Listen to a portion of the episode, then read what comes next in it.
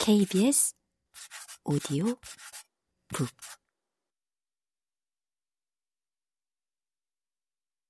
괴물의 소굴에서 길동은 조선을 떠나 남경 땅에 있는 제도섬으로 들어갔다. 그곳에서 집을 수천 호 짓고 농업에 힘쓰니 양식이 풍족해졌다.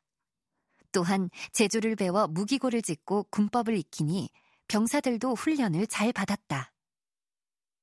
하루는 길동이 화살촉에 발을 약을 구하러 망당산으로 향하던 길에 낙천 땅에 이르렀다. 그곳에는 백룡이라는 부자가 살았는데 재주가 뛰어난 딸 하나를 두고 있었다. 그런데 어느 날 바람이 크게 불면서 딸이 온데간데 없이 사라져버렸다. 애지중지하던 딸을 잃은 백룡 부부는 많은 돈을 뿌려 사방으로 행방을 찾았지만 종적이 없었다. 부부는 매우 슬퍼하며 딸을 찾기 위해 이런 말을 퍼뜨렸다.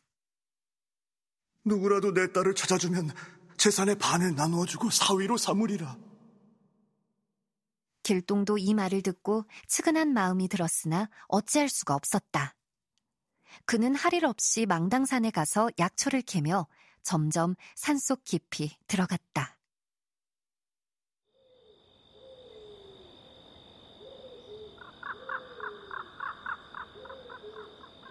날이 저물어 더 가야 하나 주저하고 있는데 갑자기 사람 소리가 나며 등불이 환한 곳이 나타났다. 길동이 그곳에 찾아가서 보니 사람이 아니라 미물이 앉아 짓거리고 있는데 바로 울동이란 괴물이었다.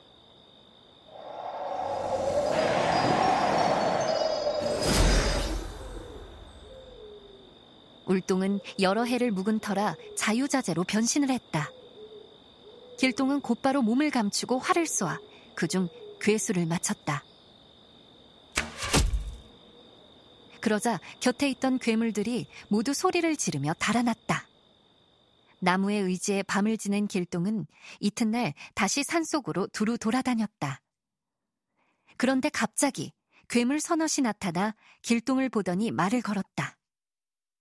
그대는 무슨 일로 이 깊은 곳에 일어났어? 내 의수를 알아 약초를 캐는 중인데 그대들을 만나 다행이요. 그러자 괴물들이 기뻐하며 대답했다. 우리는 이곳에 산지 오래됐어. 그런데 어젯밤 우리 왕이 부인을 새로 맞아 잔치를 벌이다가 하늘에서 내린 화살을 맞았소이다. 지금 상태가 아주 위중한데 그대가 명이라 하니 좋은 약으로 왕의 병을 고치면 큰 상을 받게 될 것이요.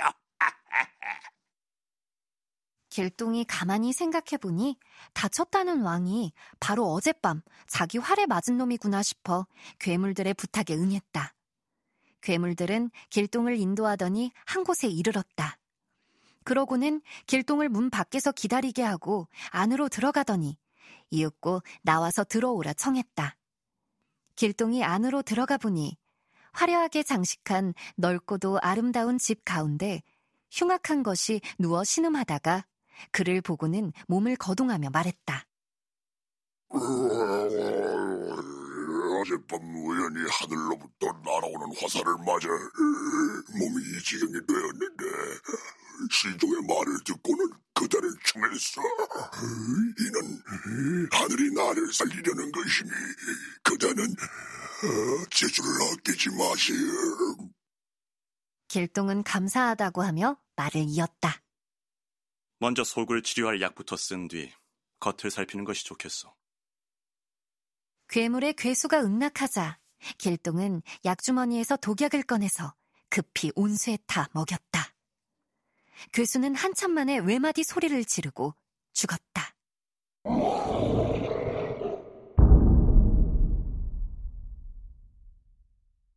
괴수가 죽는 것을 본 요괴들이 한꺼번에 길동에게 달려들었지만 그는 신통력을 발휘해 이를 다 물리쳤다. 그러던 중 문득 두 젊은 여자가 살려달라고 애걸하는 것이 보였다. 저희는 요괴가 아니라 인간 세상 사람인데 이리로 잡혀왔습니다. 부디 목숨을 구해주셔서 이곳을 벗어나게 해주소서. 이 말을 들은 길동은 백룡이 딸을 잃어버린 일이 생각나서 여인에게 살았던 곳을 물었다. 과연 한 여자는 백룡의 딸이고 다른 여자는 조철의 딸이었다. 길동은 남은 요괴들을 깨끗이 없애버리고 두 여자를 각각 제 부모들에게 데려다 주었다.